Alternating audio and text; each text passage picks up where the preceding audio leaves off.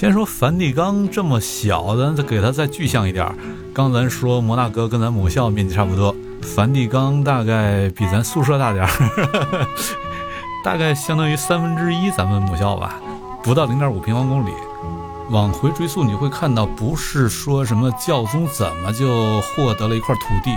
而教宗最后怎么还能留下这么一块土地？本来他的土地比现在这要大得多得多啊。在中世纪的时候，他自己有一个教皇国嘛，而教皇国一直到了近代中后期才被意大利给灭掉。所以，梵蒂冈某种意义上并不是说教宗占有了它，而是教宗就只剩下了它。大家好，欢迎收听由大观天下志制作播出的播客《东腔西调》，我是何必。这一期是我们拖更已久的《列国志》欧洲篇的最后一期，我们仍然请到我们的老朋友上海外国语大学的施展老师和我们来聊一聊欧洲非常著名的袖珍国家梵蒂冈。施老师跟大家打个招呼。大家好，我是施展。你刚一说非常著名的袖珍国家，我还以为你要说摩纳哥呢。这两个国家倒有一定的相似性啊，都是中世纪的遗存，可以说，但又都是袖珍的。哎，摩纳哥大概跟咱母校面积差不多，所以在摩纳哥的时候，当时就是想找一个公交车站，看着地图，照着那地图，觉得哎，出酒店往哪个方向走，得走多远？然后走着走着就感觉这不对啊，就好像出了摩纳哥，那是法国的公交站。那说回今天的主角梵蒂冈，其实。梵蒂冈对于我们很多听众来说，既熟悉又陌生啊。熟悉是因为我们知道这里面住着一个很独特的人物啊，就是教宗。那陌生呢，就是似乎对于梵蒂冈啊，为什么这么小还能自立？然后我们又都知道是在罗马城里面，那似乎这么小没必要成立一个国家。我想很多人都会对他抱有一个疑问。那石老师能不能按照我们的老传统，先讲讲您去梵蒂冈的这个经历和感受？对，先说梵蒂冈这么小，咱再给它再具象一点。刚咱说摩纳哥跟咱母校面积差不多，梵蒂冈大概比咱宿舍大点儿，大概相当于三分之一咱们母校吧，不到零点五平方公里。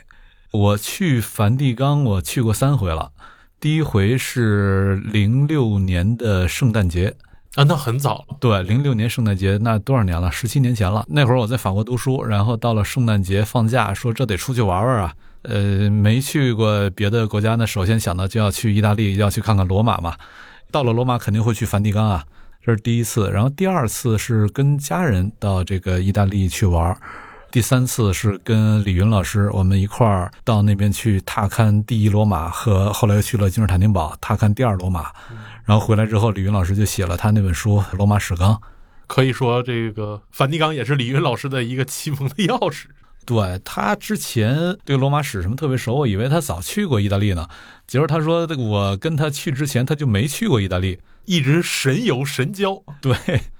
那说到梵蒂冈，它很特殊，是因为这里面住着的是一个宗教领袖啊，是教廷的教宗。但是我们都知道，近代以来，大家一直强调说啊，要政教分离，宗教的就是宗教的。但很奇怪，这梵蒂冈怎么就可以自立成一个国家了？教宗是怎么就获得了一块世俗土地的所有权的了呢？这个话题就得往回追溯了，得往中世纪追溯。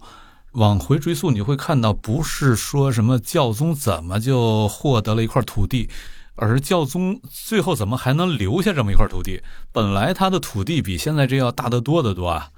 在中世纪的时候，他自己有一个教皇国嘛，而教皇国一直到了近代中后期才被意大利给灭掉。所以，梵蒂冈某种意义上并不是说教宗占有了它，而是教宗就只剩下了它。但是对比下，稍微熟悉一点基督教历史的话，我们知道，其实基督教分成了三块啊。最早的我们知道是原始的基督教，后来就有了东西方教会的大分裂。那在西方呢，是我们今天的主角教宗罗马教宗啊。在东方呢，当时是君士坦丁堡主教，他自称是正教，但因为在东边，咱叫东正教是吧？那在后来呢，又从罗马教廷的内部，我们知道有了宗教改革，就有了所谓现在的新教。但无论是正教还是新教，我们会发现这些教派其实对土地没有那么强的执着。他并不需要担负起拥有一个呃领地去治理的这么个嗯倾向。而教宗这里边，您刚才讲，在中世纪他就开始要有一个教皇国了。这个三派之间为什么会有这样的一个差别？我觉得这首先还是跟它宗教与政治之间的关系有关。实际上，西部欧洲它是人类历史上非常特殊的一个地方。我们回看整个历史上，你会发现，那些有大的宗教的地方，通常也都会有一个强大的帝国，有一个强大的政治体存在。但是，只有西部欧洲它很特殊，它在早期它也是很强大的政治体嘛，罗马帝国就是从那儿起家的呀。但是到后来，公元四百七十六年，罗马帝国彻底瓦解之后，呃，说的准确点，西罗马帝国哈，当然说的更准确点，实际上四百七十六年只是一个名义上也啥都不剩了，在实质上，在此之前几十年就已经瓦解了。那么在它瓦解之后，就带来一个效果，整个西部欧洲就没有一个强大的政权了。他的政治就退化到了一个非常原始的状态，就有点类似于《权力的游戏》里面那些武士，那些你听上去都挺拽的，什么狼家、什么陆家，什么听着挺拽的，很贵族的，但实际上除了打仗啥也不会，也不认识字儿，然后也不懂得怎么治理，也就是啥都不懂。在这种情况下，他所能管理的疆域非常有限。那就意味着教会是在一个当时整个西部欧洲，那都是教会到处在传播，但是当时已经没有一个跟它面积上、跟它的统治能力上相仿佛的那样一个政治体存在了。只有西部欧洲是有这个状况，就是政彻底崩溃了，那么教就获得了独立发展的机会，而在其他那些大的宗教的地方，政都没有彻底崩溃过。如果你非说还有的话，那另外一个地方就是在藏传佛教的地区。藏传佛教地区在吐蕃瓦解之后，它的政就彻底崩溃了。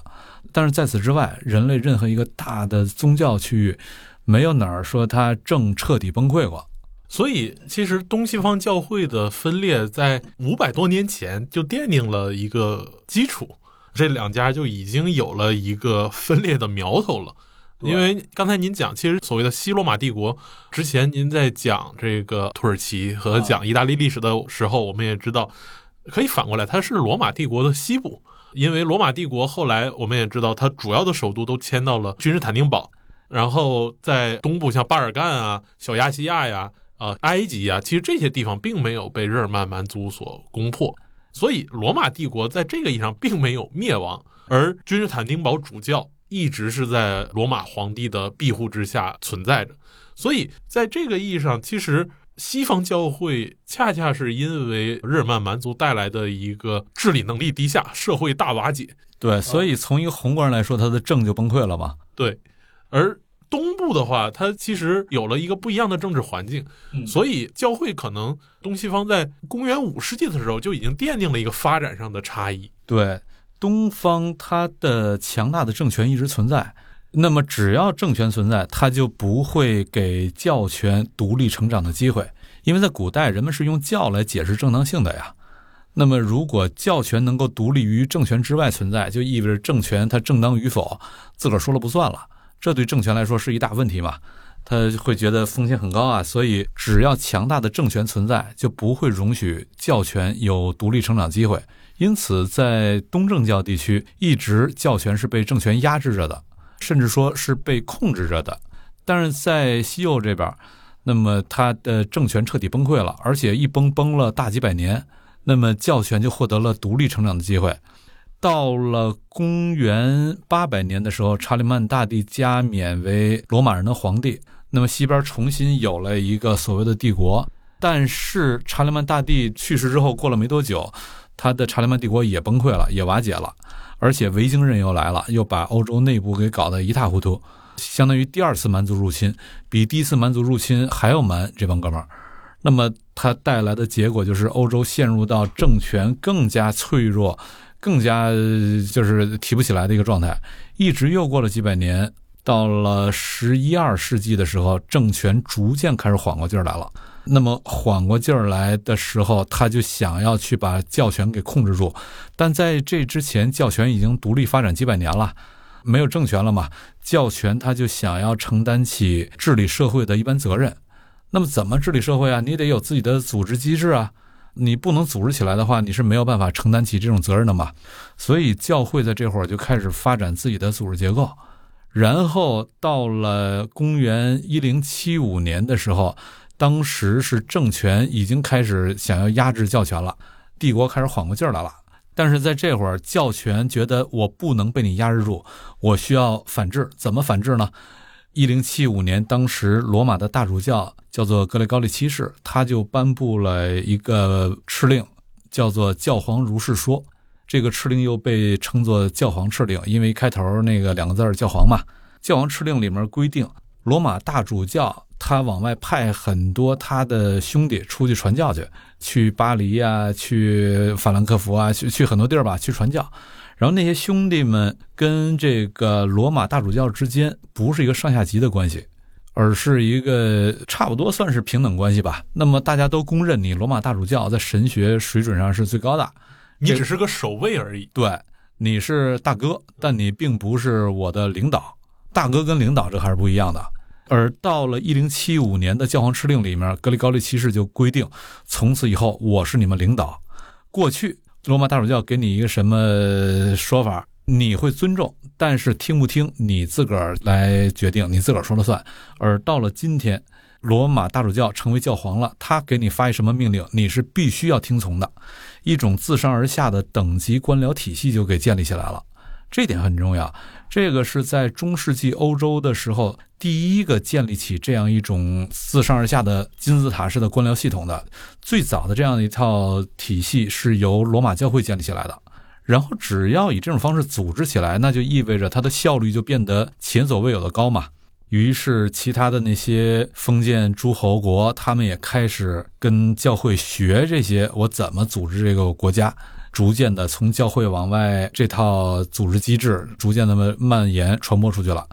但是在蔓延传播出去之前，由于教会先自我组织起来的嘛，那些诸侯国都没有组织起来，那么教会的力量就非常强大。于是，它就形成了中世纪欧洲很独特的一个状态，叫做政教分立。过去我们一直说中世纪欧洲是政教合一的，这说法是完全是错的。要说哪儿曾经没有过政教合一，大概只有中世纪的欧洲，它是政教分立，而别的地方都是政教合一。只不过所谓的政教合一，从来都是政合了教，因为谁手里有枪，谁就能把对方给合掉。政手里有枪嘛，别地儿都是政合了教，只有这儿是政教分立的。教想要去往政那里面去伸一腿，但是教自个儿手里没有枪。而如果你没枪，政的事儿你是搞不定的。而翻回头来，正也想往教这边来伸一腿，但是那会儿的正，他的组织效率根本跟教没有办法比，所以他就搞不定。在这种情况下，双方谁都搞不定谁，而且又都想往对方那边去搞一把，于是就形成了政教分立的一个状态。其实就是一个势力的均衡状态。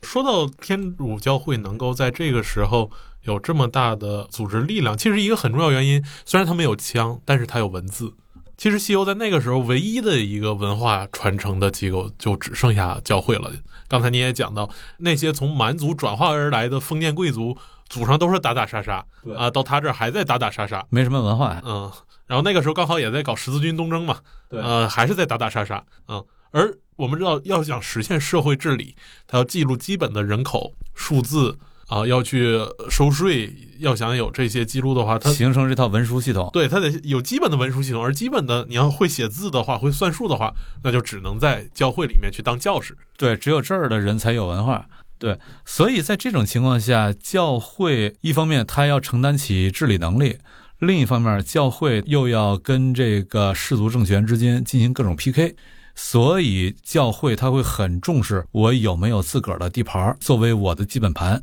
而他自个儿这地盘儿，在那会儿当然是有的。那么刚才咱们说到公元八百年，查理曼他加冕为罗马人的皇帝，而教皇的这块地是哪儿来的呢？还得再往前追。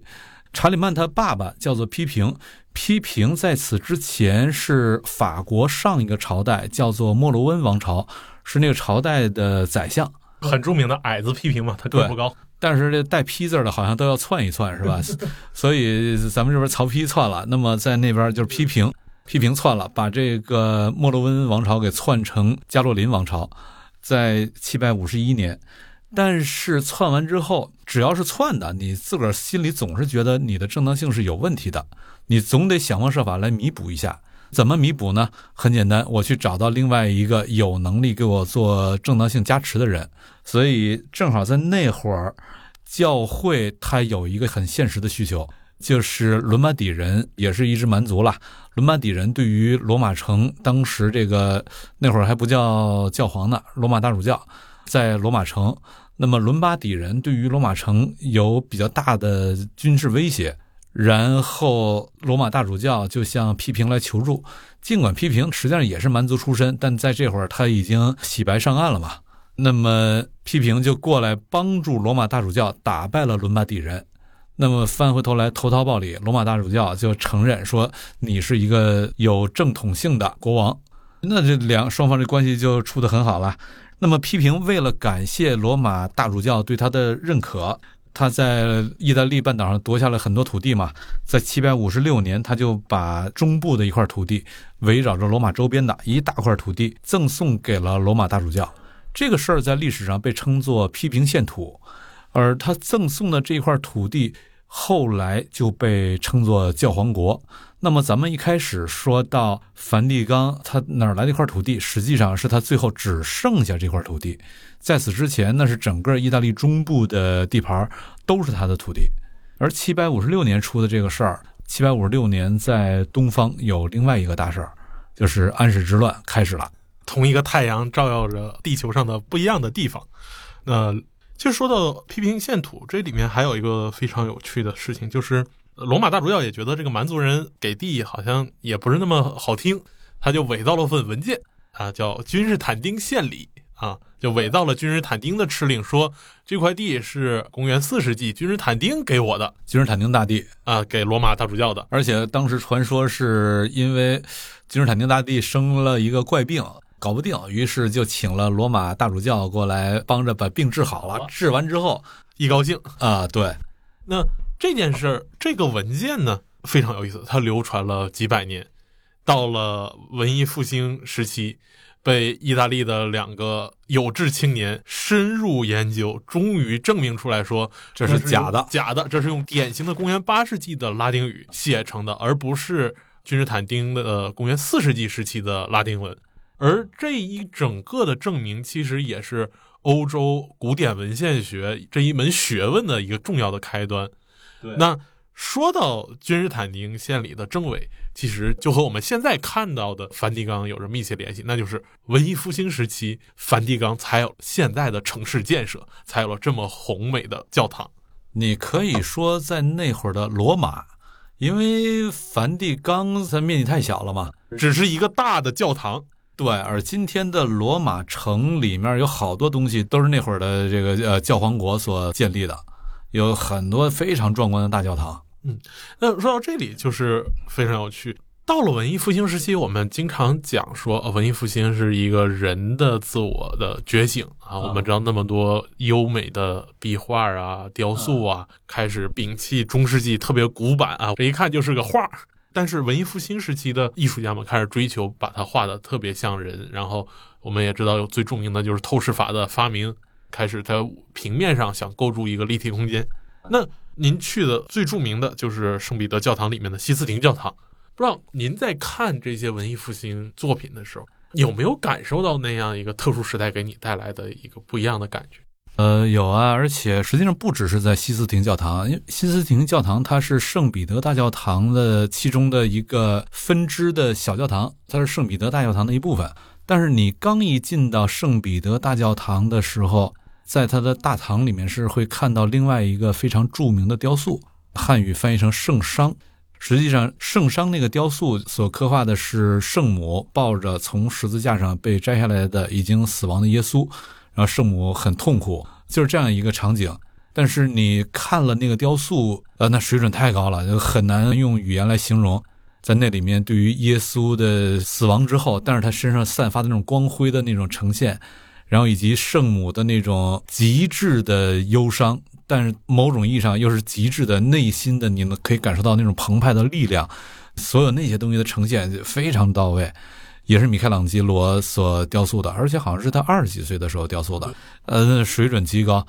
呃，你看了那个，你就感慨哇，那个时候这种艺术的水准怎么能够到这个程度？然后西斯廷小教堂有名呢，这主要是因为小教堂里面整个墙面上和屋顶上全都是壁画嘛，都是米开朗基罗所画的，而且天顶上还有很有名的那个，咱们经常看到《创世纪》的那个画，上帝跟亚当两个人手指头几乎碰上，对。有这一系列的绘画，就是在那里感觉到那种文艺复兴时期艺术的水准太牛了，太厉害了，并且不只是在这儿了，从梵蒂冈出来，离梵蒂冈也不算太远吧，就是罗马的万神殿，在万神殿里面还埋藏着一系列大牛，其中有一个拉斐尔的墓也在万神殿里面。在那儿，你可以看到所有这些一系列的伟大的文艺复兴时期的人物和作品。刚你说到，它是跟中世纪有一个巨大的反差。实际上，在博物馆里面，要要是跟中世纪的那些绘画做个对比的话，那种差别极其明显。在博物馆里看中世纪绘画，我第一次看到的时候，我就特别吃惊。我说：“这是基督教的绘画吗？”我怎么感觉这个看着跟呃我所想象的完全不一样？都是能穿多少穿多少，把人给捂得严严实实的，除了脸和手啥也不露出来。你感觉这不像基督教吗？这像一个穆斯林嘛？而在那会儿，实际上那会儿的穆斯林比基督徒要开放多了，自信多了，包容多了。在中世纪的时候，他的状态跟今天是反过来的。而过了没多久，到了文艺复兴的时候，突然之间就是能穿多少穿多少了。你身上多挂一丝儿都算这个 画家书。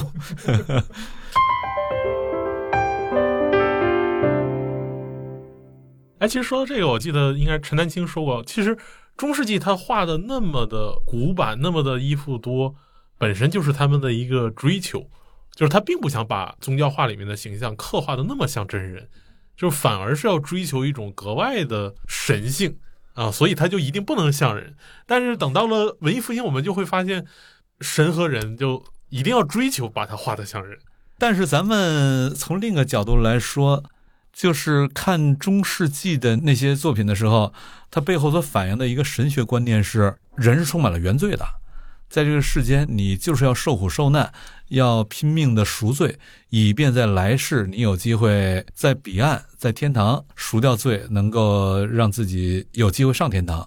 所以在中世纪的时候，他的伦理观就是人是充满原罪的，人在这个世界上就是垃圾。呃，你居然还有机会受苦受难，以便赎罪，你居然还有这运气，这简直就是你前世修来的福报啊！这比九九六，这这要福报大多了。所以在那会儿，他眼中的人那基本就是垃圾，而且这些在圣经里面是能找到依据的。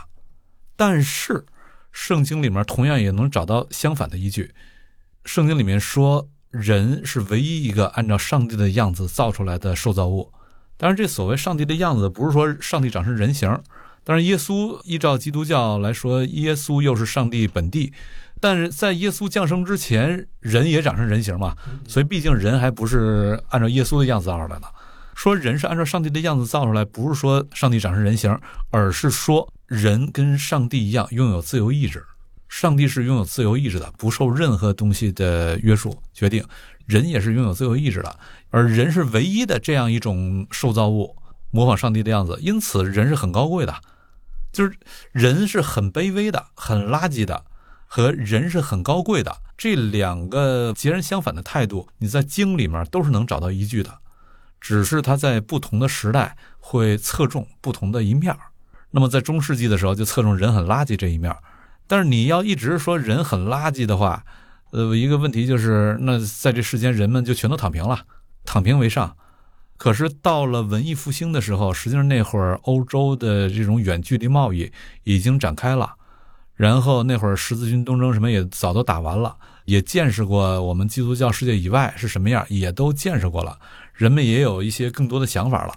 到这会儿，如果仍然说社会主流的观念，所有人就是要躺平，那对这个社会的发展实际上是一种抑制嘛。那么相应的，人是充满邪恶的，人是要躺平的。这种观念不是说它会消失，而是说同时存在的另外一种观念会逐渐的开始获得人们的追捧。就是人是有价值的，人是高贵的。那么这样的一种观念就被文艺复兴时期那些艺术家、神学家被他们所追捧起来了，而且在当时罗马教会他也在扶持、支持这些艺术。我自己对这个事儿，我做过一个宗教社会学的分析，就是说人在这个世间是垃圾、是垃圾，你就是要忍受所有这些苦难。他的神学来源，你往上追溯，可以追溯到公元五世纪最伟大的神学家奥古斯丁。奥古斯丁的神学，他就是说，人世间就是一个涕泪之谷，人在这世间就是要赎罪的。那么，为什么在那会儿他的神学会成为主流神学？原因在于奥古斯丁的时代是蛮族入侵、罗马城陷落的时代，而在那会儿，罗马城那可不是一个城啊，罗马城的陷落，那就等于文明本身的陷落，也就是人就要退化成动物了，就有点类似于咱们看《权力的游戏》里面，异鬼全都冲过来了。异鬼冲过来之后，你也就变成异鬼了嘛。实际上，你变成异鬼之后，你也也就不觉得异鬼可怕了。但是在你变成异鬼之前，你会觉得变成异鬼那是无法忍受的事情。而罗马城陷落，那就相当于对人们来说，这就是异鬼冲过来了。那么在这种时候，你要想让人们还能鼓起活下去的勇气，以及不会变成异鬼，但是异鬼已经统治了这个世界了，你却还能让自己不变成异鬼，能鼓起活下去的勇气。你必须降低自己的期望值。如果你仍然是很高的期望值，同时你仍然骄奢淫逸的话，你是根本活不下去的。你降低期望值，以及让自己虔诚的苦行，以便能够保持住自己的一些心性。那么，这就是说，人充满邪恶呀，人要在这个世间受苦啊，要苦行啊，要躺平啊，等等一系列的，在当时那个时代，它是说得通的。而教会也会支持这样的一种神学，把它作为主流神学。但是到了文艺复兴时期，比文艺复兴再早一点第二一位伟大的神学家阿奎那出现了。而阿奎那神学，他跟奥古斯丁神学相比，他就积极的多，乐观的多。他认为人在这个世间还是有些东西是值得追求的，人还是有价值的，人要努力的去研究、去观察这个宇宙，以便荣耀主，以便证明神的一些伟大、神的智慧等等等等这些吧。那么在这种情况下，人就不要躺平了，人实际上是应该更加积极的面对这个世界的，以便能够配得上、对得起上帝把你造成上帝的那个样子，你能对得起这样的一个属性。那么在当时社会上，对这样的一种神学是会更加推崇的，因为在那会儿社会已经缓过劲儿来了，开始又走上坡路了。那么走上坡路的时候，如果你仍然是一种躺平的这种价值观念的话，这个社会里面人也会感觉没劲啊，因为你就是会告诉我，你追求美好生活这事儿本身是没价值的，甚至是邪恶的嘛。所以对于那会儿的社会来说，阿奎那的神学哎变得有价值了。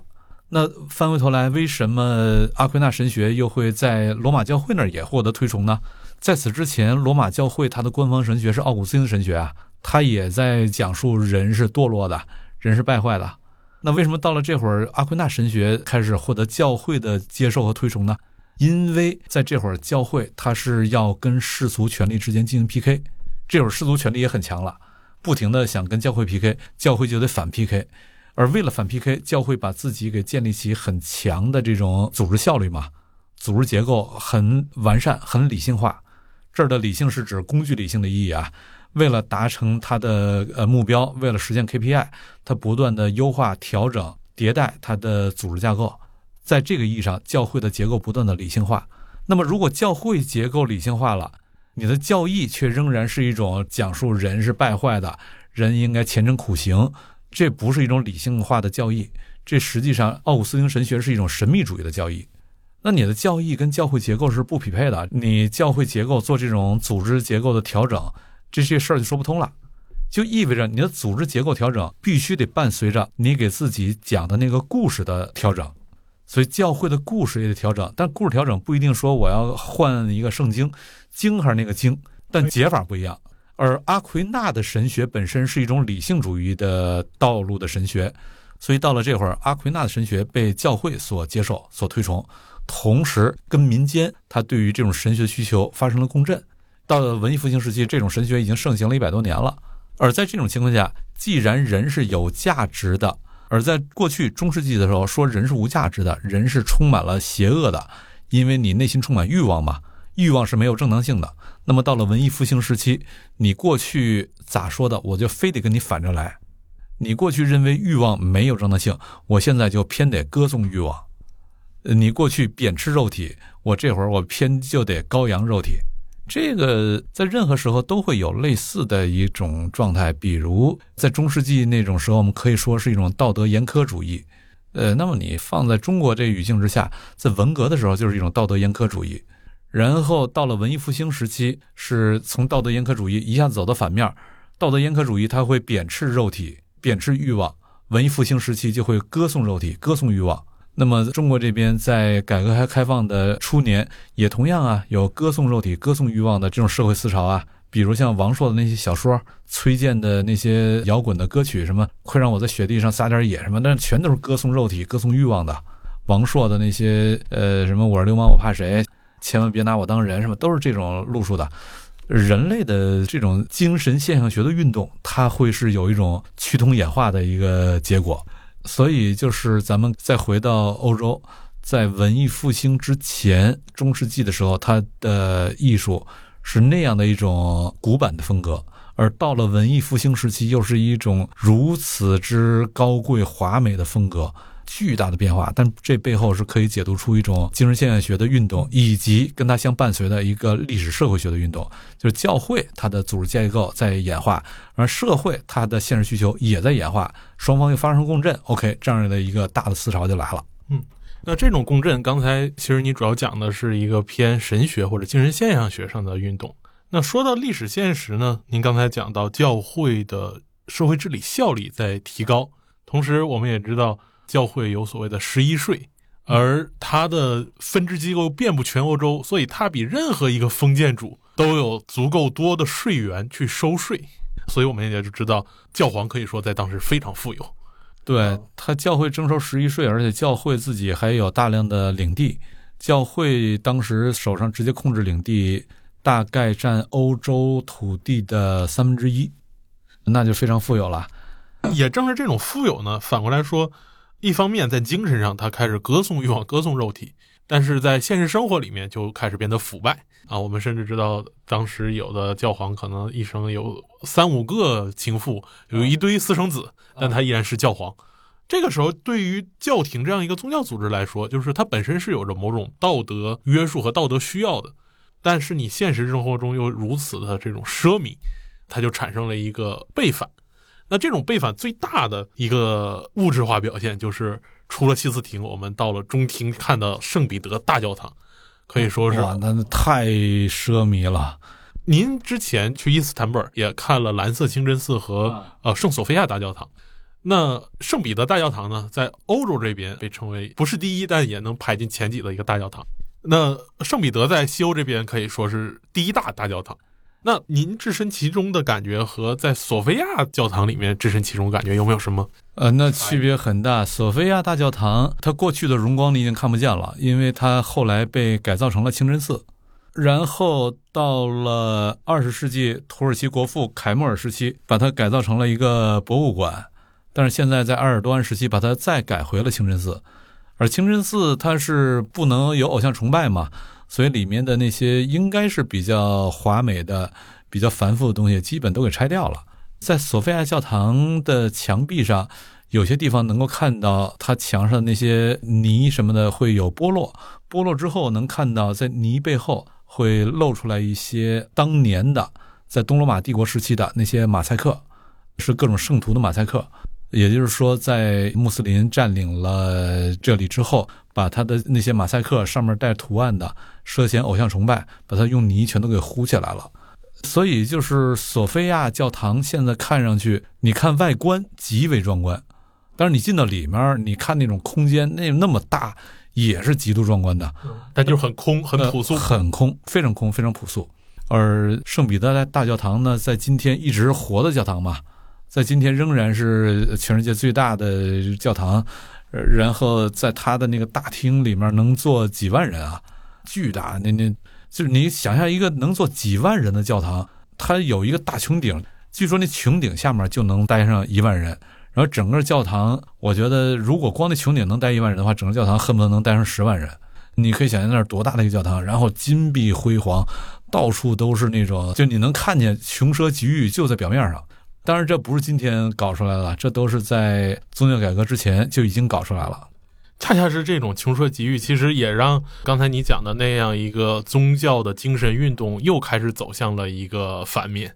如此的金碧辉煌，绝大部分的财产，其实刚才您讲的有三分之一的欧洲土地在教皇的手里面啊，最主要的其实是在德意志地区，德意志也被称作教皇的奶牛。那只要想我要修教堂了，我就得去德意志搞钱，而搞钱搞到后面，十一税收的已经不够了，怎么办？就是非常著名的赎罪券啊，而恰恰是赎罪券开始刺激了德意志的一批神父开始在思考这个问题，就是我们是一个在文字上啊，至少在经书上会告诉我们应该保持如此的谦卑、如此的虔诚、如此的道德高尚，但你现实里面教皇却这样啊，穷奢极欲，这样的敛财，然后就有了刚才你讲的很重要的一场基督教的第三个大的派别。啊，虽然具体来说可以分成很多小教派，但是它总体而言是个比较遵循着一些基本的神学原则，它形成一个第三大派别，那就是新教。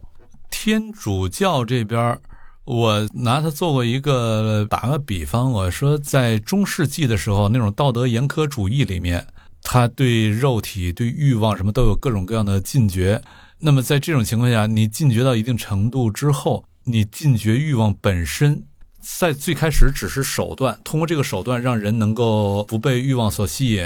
从而一直内心朝向上帝。但是到后来，这个手段本身会被异化成为目标，禁绝欲望似乎成了目标本身。于是，在那种情况下，那就实际上离上帝就越来越远了嘛。于是到了文艺复兴的时候，你当年越反对什么，我就偏越怎么来。我的行为在你看来呢，基本都是耍流氓。但是你越不让我耍流氓，我就越得耍流氓。在这种情况下，看上去耍流氓似乎是一个这人很卑鄙下流，但实际上他表达出来另外一个东西，道德当中最可宝贵的一个东西——勇气和真实。因为在整个社会如此之道德严苛的情况之下，你敢跟社会反着走，这就表达出一个巨大的勇气啊。而这个勇气底层所要表达的是什么呢？是要表达的我对那些被异化为目标的手段，我对他的反抗，我对于真正意义上道德的追求。如果你仅仅是说我外在的，我弃绝那些欲望，这并不是真正的道德，这只是把人给搞成植物人而已。所以我要对真正的道德的追求，我通过对肉体的赞颂而表达出来。那么在这种情况下。看上去像是耍流氓，实际上底层表达出更深刻、更底层的这种道德原则，就是真实和勇气。但是你第一个开始耍流氓那人，那是需要巨大的勇气的，而且那也是真正表达出真实的。第二个也还说得过去，但是等到耍流氓的人多了，因为耍流氓这事儿实际上是在释放欲望嘛，那么他很快就变得很时髦了。变得时髦之后，因为他又在释放欲望，于是人们竞相耍流氓，到那会儿那就变成真流氓了。到这会儿，他也就与道德不再有任何关系了，于是道德会重新回来，道德严苛主义也会重新回来，呼唤一种真正道德的回归。而宗教改革实际上就是这种道德严苛主义的回归。但他这会儿毕竟他经历了文艺复兴，他再次呼唤道德严苛主义的时候，他跟中世纪那会儿的道德严苛主义就不一样了。中世纪的道德严苛主义是说所有人都是垃圾，都注定要下地狱。然后在文艺复兴的时候说，那你才是垃圾，反正我是按照上帝的样子造的。而到了宗教改革的时候，重新再回到这里，说人实际上是很卑微的、很脆弱的，靠人的理性根本不可能认知上帝，因此人注定就是垃圾。但是有些人是上帝想要拣选的，他就注定不是垃圾。对，至于上帝为什么要这么拣选你，不知道，反正上帝就是拣选了你。那么这些人就不是垃圾，那怎么看上帝是否拣选了你呢？你能够获得了一种用理性无法解释的那种直觉性的，你能够体证到的对上帝的信仰，这种信仰是无法一凭人类自己的理性能够达到的。你有这种信仰，那么你就已经被上帝拣选了，因为那种信仰靠人得不到嘛，那只能是上帝放在你心里的。上帝放在你心里，就意味着上帝已经拣选你了，否则他为啥不放别人心里呢？以这种情况就带来一个效应。一方面仍然认为人是很卑微的，人凭自己没有能力得救；但另一方面，那些认为自己已经得救的，就是我按照正确的方式来信，什么样算是正确的？那你按照宗教改革那教主的那种方式来信，那就是正确的。按照正确方式来信的人，相信自己就是选民，于是他面对那些非选民的时候，他又会有一种不自觉的傲慢，而这种傲慢背后，实际上又会表达出某一种我为了跟你形成更强的区分性，我得努力的更加去发展自己。所以在这种情况下，他不会因为又承认了人的卑微脆弱而躺平，而是正因为人卑微脆弱，而我又被上帝所拣选了，所以我要加倍努力的工作来彰显神的荣耀。我加倍努力工作，我赚钱就会很多嘛。但是我赚了钱，我又必须得加倍努力的节省，否则的话，我天天挣了钱骄奢淫逸的话，就证明我不是为了荣耀上帝，而只不过是为了自个儿的物质欲望。我必须得加倍的努力的卷，又必须加倍努力的省，此时才真的证明我是为了荣耀上帝，而又卷又省，那最后的结果就是你的利润积累效率比谁都高啊！于是资本主义就这么因为这种宗教改革这种精神而发展出来了。嗯，同样这是一个某种意义上是带有一个精神运动的结果，但宗教改革在欧洲历史上造成的另外一个很重要的现实后果。是让欧洲开始进入了一个长达两三百年的内战时期。那我们知道，从马丁·路德开始宗教改革，德意志贵族就开始有理由不服从教皇，这就不得不开始进行对战。而很快，这种不满又引发了下层的起义。我们知道有这个敏采尔的起义，以及我们讲到捷克的时候，有两次正出窗外事件，把这个主教直接从二楼扔下去摔死了。整个中欧打的是一塌糊涂。那后来我们知道有一个最重要的合约，那就是威斯特伐利亚条约。那现代的这样一个国际秩序开始奠定了。而在这个过程中，历史社会学里面强调的一个非常重要的概念——军事财政国家就诞生了。呃，之前我们讲在封建时期，它是一个等级性的分封制度，各个层级的领主并没有那么强的说我要对外去互相吞掉谁的这么一个倾向。而且那会儿领主跟他附庸之间更多的是靠盟兄弟。靠这种情谊关系来维系，而不是靠一种清晰的这种比较近代化的那种那个官僚结构、官僚系统结构，不是靠这种关系来维系的。嗯，而既然外面有这么强力的战争威胁，他就需要开始加强自己的武装。而领主们怎么加强自己的武装呢？他就得花钱，他就得买火器啊。我们知道这个时候恰恰也是火器登场的这么一个年代，开始有了常备军。啊，之前我们讲封建时期都是大哥这个振臂一呼，盟兄弟们一起上，不需要有常备军，大家都是只要武士们临时组合在一起就好。而这个时候，国家开始需要有常备军应对随时的军事冲突。那有了要花钱的地方，他就得收税，而收税他就需要有系统的国家治理。而怎么能让一个领主扩大自己的税基呢？那就是把盟兄弟的领地都给吞并掉。对。于是就相当于从周朝的状态变成了秦朝的状态，国王从周天子变成了秦始皇。对，就是最大的那个领主脱颖而出，当上了国王。而在这个时候，我们就会看到近代我们熟悉的领土主权和人民三合一的国家形态开始逐渐成型。所以，某种意义上，一张小小的赎罪券可以说是撬动了人类历史的一个很重要的走向。对，这就跟教皇国有分不开的关系了嘛。然后咱就可以再绕回到梵蒂冈是怎么来的了。那么这种领土主权国家，或者说你说那军事财政国家，你这边开始军事财政化，各邻居也会军事财政化，否则我就死了嘛。于是各种竞争就起来了。这种竞争实际上就是各个国家彼此就开始卷起来了。那卷的过程肯定是有些人就卷输了。然后卷输的就被卷赢的给吞掉了，形成了更大规模的国家。在这里面，其实到十八世纪，我们能看到一个比较稳定的对仗状态是，就是有几方面。一方面是法国，您这个博士论文做的那个很重要的年代，法国是越来越强大。另外一个是英国，当然它不在大陆上。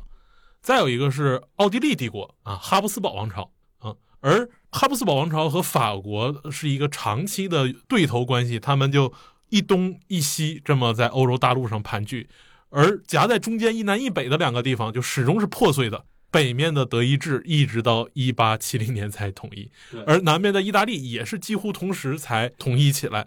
而教皇国所在的意大利，其实就是在意大利统一的过程中，他在不断的丢失掉自己的这个土地。对，意大利统一是花了十多年的时间，呃，中间在一八六几年的时候，教皇国的领土就被这个萨丁王国，因为意大利的统一是由萨丁王国所主导的嘛，呃，萨丁王国自上而下，然后加利伯第自下而上，从南边往北搞，然后萨丁王国自北往南搞。最后两边合拢了，合拢之后，实际上这个政权仍然是由萨丁国王所把持的。那么，在一八六几年的时候，就把教皇国也给灭掉了。灭掉，那对于教皇来说就很不爽啊。于是，教皇一赌气，他就把自己关在这个圣彼得大教堂里面，就不出来了。不出来，这一关就是关了几十年。当然，这中间换过教皇啊，但是那个新教皇上来，他也不出来，在里面关了几十年。教皇国别的领土全丢了，就只剩下这个梵蒂冈那个大院子。呃，那会儿还不叫梵蒂冈呢，那会儿就是圣彼得。教皇别的领土都丢了，就只剩下圣彼得大教堂这块地儿了，以及它后面小花园什么的，在里面关了几十年。但是对意大利来说，这不是个事儿啊，因为意大利当时在统一之后就面临过一个问题，他要搞第一次全国的民主选举，但搞大选的时候。意大利主体都是天主教徒嘛，那么教皇就下了个命令，说，呃，不许参加选举，只要你天主教徒，不许参加选举，都给我转，不转不是天主教徒。于是这个都转了，转完之后，果然就去参加选举的人就不多，这就搞得意大利非常头疼，说你这么搞，我这个国家怎么弄啊？但是说我就直接把你给灭了的话，他又没有那个勇气。一方面，意大利他他这个统治者本身也是天主教徒；另一方面，即便我不考虑天主教的事儿，我即便我不考虑我本人对这个教皇的尊重那个事儿，因为到了国王那个层面，有很多事情他不是从个人的好恶出发的。那么，我不考虑个人的这种好恶，我把你给灭了。可是我全国都是天主教徒，那国民会恨死我的，我国家没法弄了。所以我又没有办法灭了你。然后你对我的这种政治运作，对我的民主政治什么，又是一个巨大的挑战，怎么办？这是当时意大利国家所面临的一个非常现实的问题。结果很意外，这个事情居然是在法西斯的三大元凶之一墨索里尼的手上给解决掉了。一九二九年的时候，墨索里尼政府跟当时的教皇签了一个条约，就是在拉特兰宫签的，所以被称作拉特兰条约。条约里面规定，意大利承认教皇他所拥有的圣彼得大教堂以及他的一些附属的空间，这儿是一个独立的主权国家，对这做了一个政治承认。在此之前是没有承认的，到这儿对这有了一个政治承认了。但是相应的，教皇你也得承认你之前的那些领土啊什么那些东西你都放弃了。条约就是规定，一方面。意大利政府他承认教皇对于圣彼得大教堂以及它周边的那些附属土地具有独立的主权，也就是说承认你是个国家了。那么在此之前他是完全不承认的嘛，到这会儿就承认了。于是梵蒂冈这个国家就出现了，而这个国家所拥有的领土就是当年教皇国所残存下来、最后没有被意大利吞掉的剩下那点领土。而且，它也规定了教皇所直接管辖的一些教堂是有治外法权的。但是，除了那些教堂之外，意大利境内所有的其他的主教的任命都必须要报意大利政府批准，而且那些主教必须得有意大利国籍，要宣誓效忠意大利国家。就是以这种方式，他达成了政教之间的一个妥协，把过去的一个物理存在。为它赋予了一种法律意涵，从而有了我们今天所说的教皇国这么一个国家。而且，墨索里尼所签订的这个条约，到二战之后，尽管这个新的意大利政府那肯定是要否定墨索里尼的，但是把这个条约给完整的接受下来了，于是就有了我们今天所看到的意大利和梵蒂冈这两个主权国家，他们彼此之间的关系。所以，在这个意义上，尽管教皇国的历史非常悠久，但是它作为一个现代意义上的国际法人，确实出现的很晚。对，一九二九年到现在还不到一百年呢。但是你要是从批评宪土那会儿开始算起，那是在安禄山时期就有了的啊。对，这一点也是非常的奇特，就是我们会看到。还是回到比较早的赎罪券所开启的那样一个国际条约时代，它所塑造的欧洲的国际关系，一直影响到了现在，以至于说，当现代的意大利政府想要处理教皇国这样一个麻烦问题的时候，嗯，依然要选择以一种国际法的形式或者国内法的形式，把这种关系给确定下来，形成一个法人之间的关系，然后才有了一个大家可以相互对话的这种可能。对，一开始。意大利政府在一八六几年把教皇国的领土都给占了之后，反正最后他还是要给教皇留点面儿嘛。那么圣彼得大教堂没有冲进去，但是在他看来，肯定这个教皇国从此就彻底没了。你这个教皇本身，肯定当时的意大利政府是想把它给还原为一个民事关系的。还原我我的一个内政问题，但实际上这个事儿它没法还原为一个内政问题，因为教皇他是对于全世界的天主教徒都拥有最高的一个精神权威的，而天主教徒可不是只在意大利有，旁边的法国就有，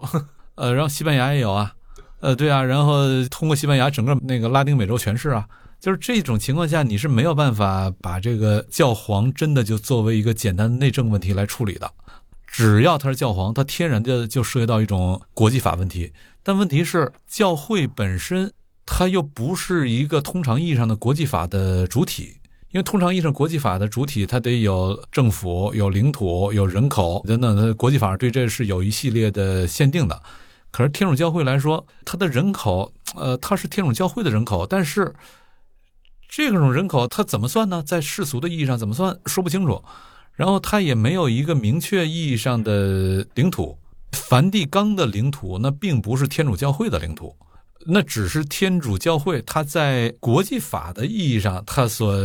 拥有的一块栖身地。但是这里面它跟天主教会本身那是一个大得多的范畴呀。就这里面，它跟意大利之间没有办法把它作为一个国内法的问题来处理，但是作为国际法的问题来处理，似乎你很难把它作为一个通常意义上的国际法的主体来对待，来跟他打交道。就这事儿到底怎么弄，一直当时有半个多世纪的时间搞不定，直到墨索里尼一来，索性那墨索里尼就可以用比较强硬的办法来搞事儿了，然后强行的给梵蒂冈。给了这样的一个硬安了一个国际身份、国际法主体的身份。当然，这个我觉得对梵蒂冈来说，他也是一直不知道这个套该怎么解。反正终于能解了，解了，那就是一个身份各自表述呗。天主教他肯定会有另外的一个更大尺度的对这个国际法身份的解释，或者说不说更大尺度，也是在另外一个维度上给出一个解释。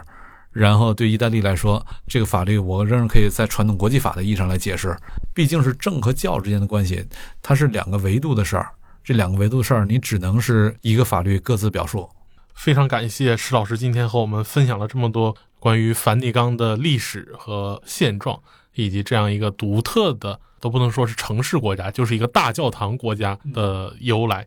那非常期待这一期是我们欧洲篇。各国旅行的最后一期，那在这里我们还要预告一下，在下一期我们将请石老师一起来回顾一下他的欧洲篇，我们再做一次欧洲篇的总结。那期待大家收听。那再次感谢石老师来到我们东腔西调，和我们一起分享他的旅行经历。好，谢谢大家，我们下期见，下期见。